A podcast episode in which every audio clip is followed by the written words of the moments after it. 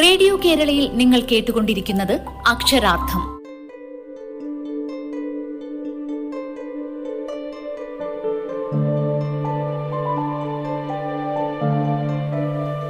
പത്ത് കഥാസമാഹാരങ്ങളാണ് മാധവിക്കുട്ടിയുടേതായി പുറത്തു വന്നിട്ടുള്ളത്. ആയിരത്തി ഇരുന്നൂറോളം പേജുകളിൽ പരന്നുകിടക്കുന്ന നൂറ്റി ഇരുപതോളം കഥകൾ. എന്നാൽ സമാഹരിക്കപ്പെടാത്ത കുറേ കഥകൾ കൂടിയുണ്ട്. അമ്പതുകളുടെ തുടക്കത്തിൽ എഴുതി തുടങ്ങിയ അവർ അവസാന കാലം വരെയും സൃഷ്ടിന്മുഖയായിരുന്നു മാധവിക്കുട്ടി പറയുന്നു ജീവിതത്തിലുള്ള താല്പര്യം തന്നെയാണ് സാഹിത്യത്തിൽ ഔത്സുക്യത്തിന് നിദാനം. ഭാവനയിൽ കൂടി പ്രതിഫലിച്ചു കാണുന്ന ജീവിതത്തിന് ആകർഷകത കൂടും. എന്റെ കൈവശം വളരെ ചുരുക്കം വാക്കുകൾ മാത്രമേ ഉള്ളൂ അവയെ വേണ്ടതുപോലെ ഉപയോഗിക്കാൻ ഓരോ കഥ എഴുതുമ്പോഴും ഞാൻ ശ്രമം നടത്താറുണ്ട്.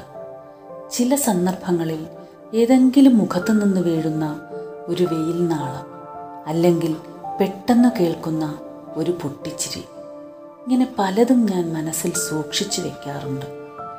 ചിലപ്പോൾ ഉച്ചയ്ക്ക് ഉറങ്ങാൻ കിടക്കുമ്പോഴോ മറ്റോ അവ ഓരോന്നും എടുത്തു പരിശോധിക്കും. അപ്പോൾ ചില കഥാപാത്രങ്ങൾ ആ മുറിയിൽ ജനിക്കുന്നു. എന്നെപ്പറ്റി എഴുതൂ. എന്ന് പറയുന്നു. ഉറക്കം വരുത്തുന്ന ആലസ്യമായിരിക്കും ഈ തോന്നലിനൊക്കെ കാരണം. ഏതായാലും എന്റെ വിശ്രമം ആ നിമിഷത്തിൽ തന്നെ അവസാനിക്കും. പലപ്പോഴും എന്റെ പേന സ്വതന്ത്രശീലനായ കുതിരയെ പോലെയാണ് പെരുമാറുക അതിന് കൽപ്പനകൾ ഇഷ്ടപ്പെടാറില്ല. ഒരു കഥയിൽ ഒന്നോ രണ്ടോ മണിക്കൂറുകൾ ഒതുക്കി നിർത്താൻ ശ്രമിക്കാറുണ്ടായിരുന്നു. ഒരു കഥാപാത്രത്തെ അനുഗമിക്കുകയായിരിക്കും പേന. അയാളുടെ അകത്തേക്ക് ഉറ്റുനോക്കുക. അയാളുടെ ബാഹ്യചലനങ്ങളെ ശ്രദ്ധിക്കുക. ഏതെങ്കിലും ഒരു പ്രത്യേക മൂഡ് മാത്രം എടുത്ത് പ്രദർശിപ്പിക്കുക. ഈ ഇടയായി ഒരു പ്രത്യേക ടെക്നിക്ക് ഇല്ലാതെയായിരിക്കും പ്ലോട്ട് ആവശ്യമില്ല കഥയ്ക്ക്. വിചാരങ്ങൾ മാത്രം മതി. കാരണം ജീവിതം ജീവിക്കപ്പെടുന്നത് വിചാരങ്ങളിലാണ്. പുതിയ തലമുറയുടെ സവിശേഷത കാരണമില്ലാത്ത വിഷാദാത്മകത്വമാണ്. അത് ഒരു ദുർഗന്ധം പോലെയാണ് കഥകളിൽ പറ്റി നിൽക്കുന്നത്.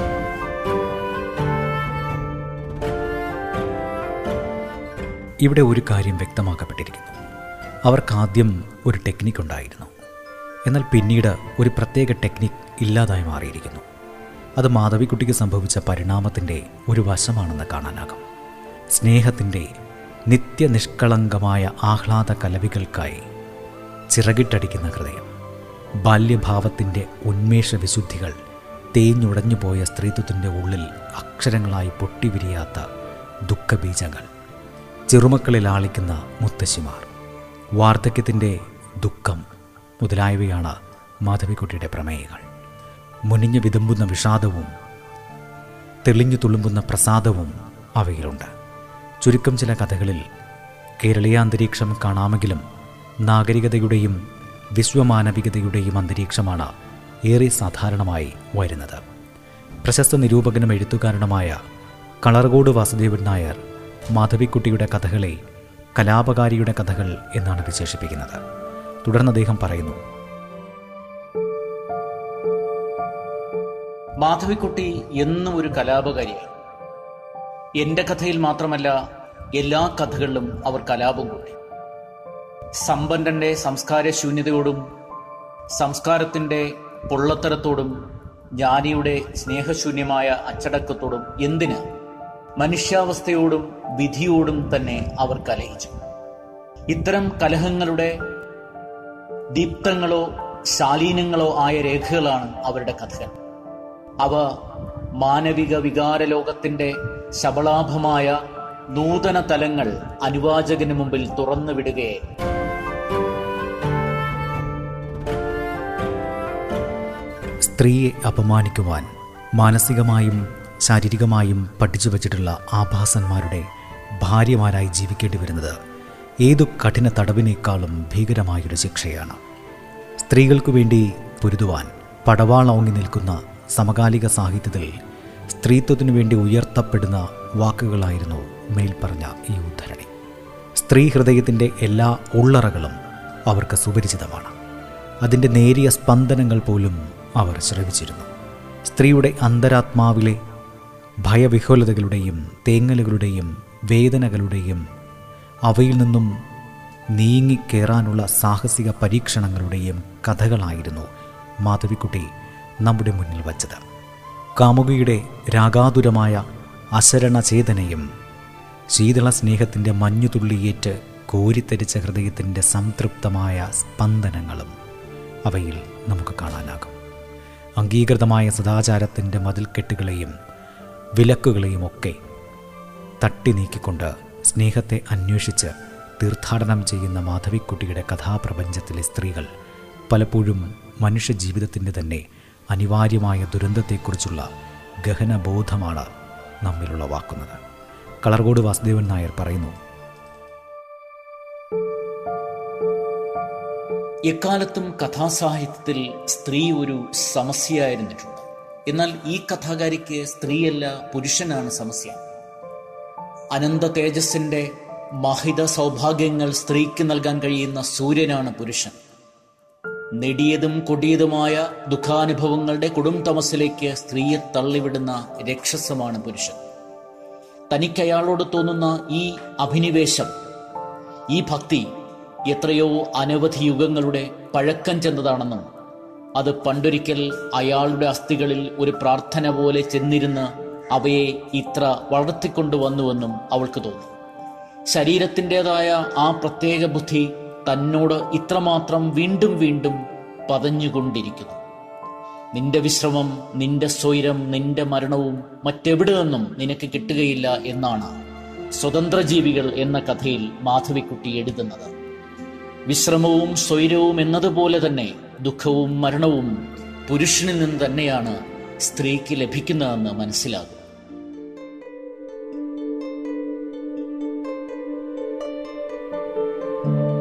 മിക്ക കഥാകൃത്തുക്കൾക്കും പ്രേമമാണല്ലോ പ്രധാന പ്രമേയം.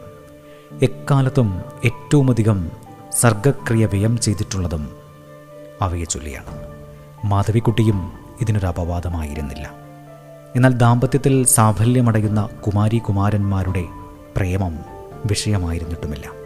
മതിലുകൾ എന്ന കഥാസമാഹാരത്തിലെ അമ്മു എന്ന കഥയെടുക്കാം. വലിയ നഗരത്തിലെ ഉദ്യോഗസ്ഥനായ ജയൻ അലസവും നിരങ്കുശവുമായ ലൈംഗിക ജീവിതം നയിച്ചു വരവേ അമ്മ അയാൾക്ക് ഒരു കല്യാണാലോചന കൊണ്ടുവരുന്നു. മനസ്സും പേരും തളർത്തുന്ന പല അനുരാഗങ്ങളും അയാൾക്ക് കഴിഞ്ഞിരുന്നു. സുന്ദരികൾ പരിഷ്കാരികൾ നിയമവിരുദ്ധമായ പലതും അയാൾ പ്രവർത്തിച്ചു കഴിഞ്ഞു.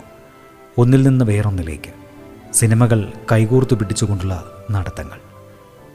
ചുംബനങ്ങൾ ഹോട്ടലുകളിൽ ഇരട്ടക്കട്ടിൽ വാടകയ്ക്കെടുക്കൽ. അയാൾ തുടരെ അധപതിക്കുകയായിരുന്നു. അമ്മ അയാൾക്കെഴുതി. കാണാൻ വലിയ തരക്കേടൊന്നുമില്ല. കുട്ടിയുടെ ജാതകം അതിവിശേഷമാണ്. ആകർഷിക്കത്തക്ക ഒന്നും ആ വിവരണങ്ങളിലൊന്നും ഉണ്ടായിരുന്നില്ല സുന്ദരിയായ ഒരു ഭാര്യയല്ല. താഴോട്ടുള്ള തന്റെ പോക്ക് തടയാനുള്ള ഒരു ഭാര്യയാണ് അയാൾക്ക് വേണ്ടിയിരുന്നത്. പരിചിത ഭ്രളത വിഭ്രമകളായ നാഗരികാംഗനമാർ അയാളെ മടുപ്പിച്ചപ്പോൾ നാട്ടിൻപുറത്തുകാരി നവവധു അയാളുടെ മനം കവർന്നു. കിടപ്പിൽ നിന്ന് എഴുന്നേൽക്കാൻ കൂടി തോന്നിക്കാത്ത തണുപ്പിൽ കുളിച്ച് മുടി അഴിച്ചിട്ട് മഞ്ഞൾ പൊട്ടും തൊട്ട് കയ്യിൽ ആവി ഉയരുന്ന കാപ്പിയുമായി പ്രത്യക്ഷപ്പെട്ട ആ നാടൻ പെണ്ണ് സ്ത്രീയുള്ളവളാണെന്ന് അയാൾക്ക് തോന്നി. അയാളുടെ സുഹൃത്തുക്കളും സഹപ്രവർത്തകരുമായ പരിഷ്കാരി സ്ത്രീകളുടെ ഇടയിൽ തന്നെയും ഒരു പരിഹാസിയാകാതെ പെരുമാറാൻ അവൾക്ക് കഴിഞ്ഞപ്പോൾ അയാൾ അതിശയിച്ചു. തന്റെ പൂർവ കഥകൾ അറിഞ്ഞാൽ അവൾ തന്നെ വെറുത്തെങ്കിലോ എന്ന് ഭയപ്പെട്ട അയാൾ രാവിൽ അവരുടെ ചുറ്റും ഇരുട്ടിന്റെ കീറവലകളിലൂടെ നിലാവിന്റെ തുണ്ടുകൾ വീണുകൊണ്ടിരുന്നപ്പോൾ എല്ലാം അവളോട് തുറന്നു പറഞ്ഞു. ആണുങ്ങളായാൽ കുറച്ചങ്ങനെയൊക്കെ ഉണ്ടാവില്ലേ എന്ന് മാത്രമായിരുന്നു അവളുടെ മറുപടി.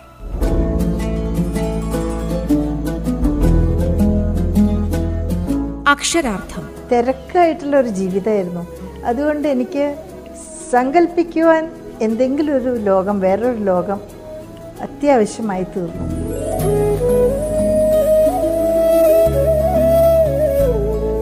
മാധവിക്കുട്ടി മലയാളത്തിന്റെ നീലാംബരി.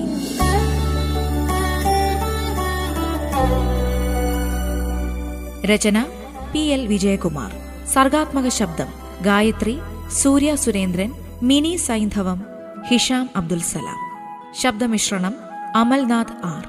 ആഖ്യാനം ആവിഷ്കാരം ഉണ്ണി പ്രശാന്ത്.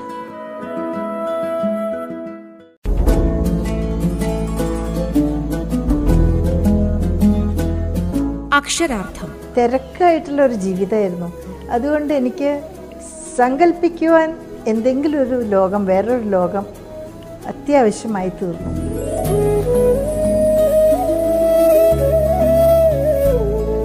മാധവിക്കുട്ടി മലയാളത്തിന്റെ നീലാംബരി.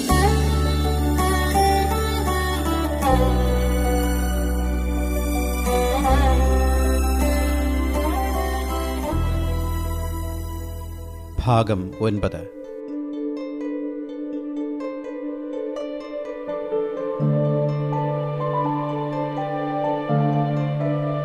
സ്നേഹത്തിന്റെ നാനാവതാരങ്ങൾ ഒരാളിൽ ദർശിക്കാൻ സാധിക്കുക എന്നത് അത്യപൂർവമാണെന്ന് അഭിപ്രായപ്പെട്ടത് പ്രശസ്ത കവി ഒ. എൻ. വിയാണ് അത് അക്ഷരാർത്ഥത്തിൽ ശരിവെക്കുന്നതായിരുന്നു കവിതയിലെ ക്ഷുഭിത യൗവനമായി മാറിയ ബാലചന്ദ്രൻ ചുള്ളിക്കാടിന്റെ അനുഭവം.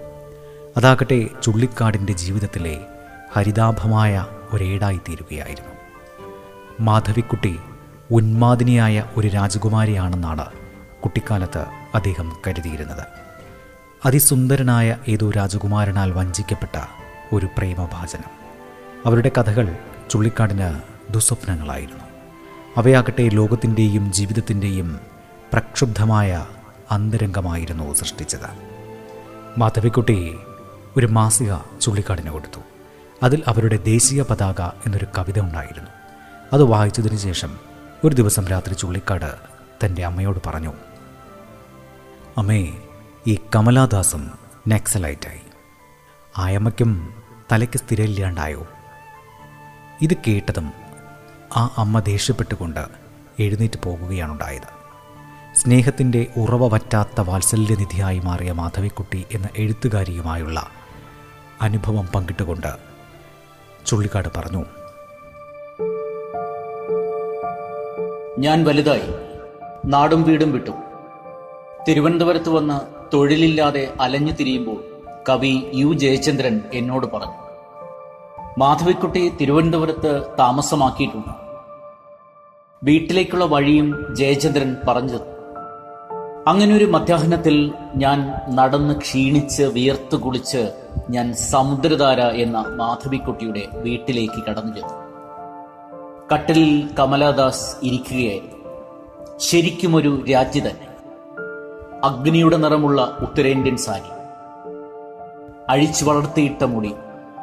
നെറ്റിയിൽ വലിയ സിന്ദൂരപ്പൊട്ട. കഴുത്തിലും കാതിലും കയ്യിലും കാലിലും വെള്ളി ആഭരണങ്ങൾ രത്നങ്ങൾ. അരയിൽ വലിയ താക്കോൽ കൂട്ടം.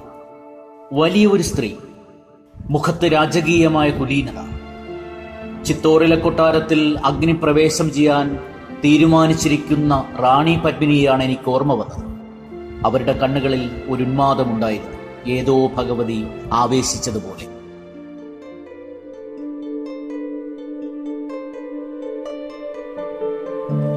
ഏറെ ഭയത്തോടും ആദരവോടും ചുള്ളിക്കാട് കൈകൂപ്പി തൊഴുതുകൊണ്ട് നിന്നു. വസ്ത്രങ്ങൾ മുഷിഞ്ഞ ചെരുപ്പ് പോലുമില്ലാത്ത കുളിക്കാത്ത തന്നെ കണ്ടിട്ട് ഒരു പിച്ചക്കാരനാണെന്ന് വിചാരിച്ചു കാണുമെന്നാണ് ചുള്ളിക്കാട് പറയുന്നത്. എന്നിട്ട് തുടർന്ന് പറഞ്ഞു. ആരാ? കമലാദാസ് ചോദിച്ചു. ഞാൻ പേര് പറഞ്ഞു. അവർക്ക് മനസ്സിലായി. വരൂ കുട്ടിയെ. വരൂ വരൂ. അവർ ഉത്സാഹത്തോടെ എന്നെ ക്ഷണിച്ചു. കവിതകൾ കാണാറുണ്ട്. മീശ മുളയ്ക്കാത്ത കുട്ടിയാണെന്ന് കരുതിയില്ല. ഞാൻ ആകെ ചമ്മി. എനിക്ക് മീശ പൂർത്തിയായിരുന്നില്ല. കുറേശ്ശെ ഉണ്ടെന്നേ ഉള്ളൂ. കുട്ടി ഒന്നും കഴിച്ചില്ല. മുഖം കണ്ടാലറിയാം വരൂ ഞാൻ ഊണെടുക്കാം. അവർ പറഞ്ഞു ഞാൻ അമ്പരന്നു. എനിക്ക് കരച്ചിൽ വന്നു. വാസ്തവത്തിൽ എനിക്ക് ഭയങ്കര വിശപ്പായിരുന്നു. ഊണന്നൊക്കെ എനിക്കൊരു സ്വപ്നവും അവർ നഖം വെട്ടിയെടുത്ത്. നഖം വെട്ടിക്കോളൂ എന്നിട്ട് കൈ സോപ്പിട്ട് നന്നായി കഴുകിക്കൊള്ളൂ. കുട്ടിയുടെ കയ്യിൽ അപ്പിടി ചെളിയ. വള്ളുവനാട്ടിലെ ഏതോ ബന്ധുവീട്ടിൽ കയറി ചെന്ന പോലെ. ഇല്ല എന്റെ ബന്ധുക്കളാരും ഇത്ര സ്നേഹവും വാത്സല്യവും കാണിക്കില്ല. എനിക്ക് ചോറും കറികളും വീണ്ടും വീണ്ടും വിളമ്പി തന്നു. ഏറെ നാൾ കൂടി ഞാൻ വയറ് നിറച്ചുണ്ടു അന്നദാനം. ഈ അമ്മയ്ക്ക് നൂറ് പുണ്യം കിട്ടും. എന്റെ ചെറിയ ആത്മാവ് അവരെ അനുഗ്രഹിച്ചു. അയ്യേ കണ്ണ് നിറഞ്ഞോലോ അവർ അത് കണ്ടുപിടിച്ചു. നല്ല എരിവ് ഞാൻ ഇടം കൈകൊണ്ട് കണ്ണ് തുടച്ചു.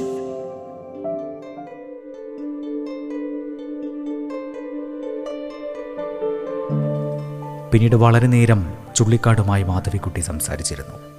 മുംബൈയിലെ ജീവിതത്തെപ്പറ്റി തിരുവനന്തപുരത്തെ സാഹിത്യ ലോകത്തിലെ അല്പത്വങ്ങളെപ്പറ്റി മരിച്ചുപോയ ഓമനപ്പട്ടിയെപ്പറ്റി ഒക്കെ മാധവിക്കുട്ടിയുമായുള്ള ആദ്യത്തെ കൂടിക്കാഴ്ചയിലെ ഓർമ്മകൾ അവസാനിപ്പിച്ചുകൊണ്ട് അദ്ദേഹം പറഞ്ഞു.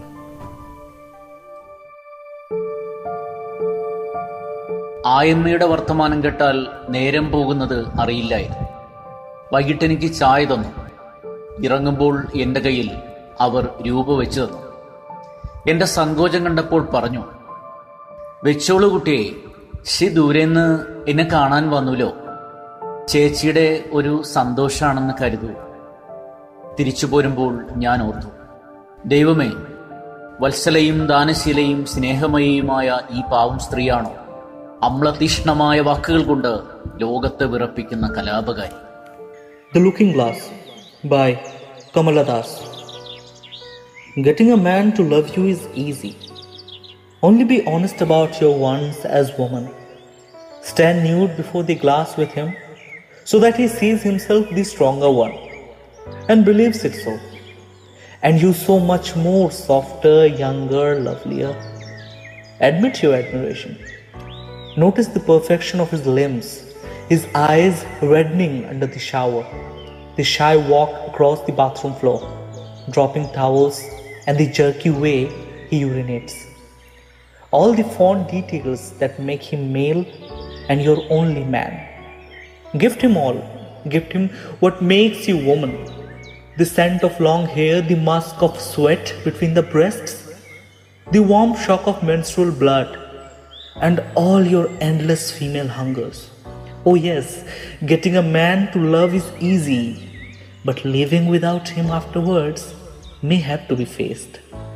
A living without life when you move around, meeting strangers with your eyes that give up their search, with ears that hear only his last voice calling out your name and your body, which once under his touch had gleamed like burnished brass, now drab and destitute അക്ഷരാർത്ഥം ഇടവേളയ്ക്കു ശേഷം തുടരും.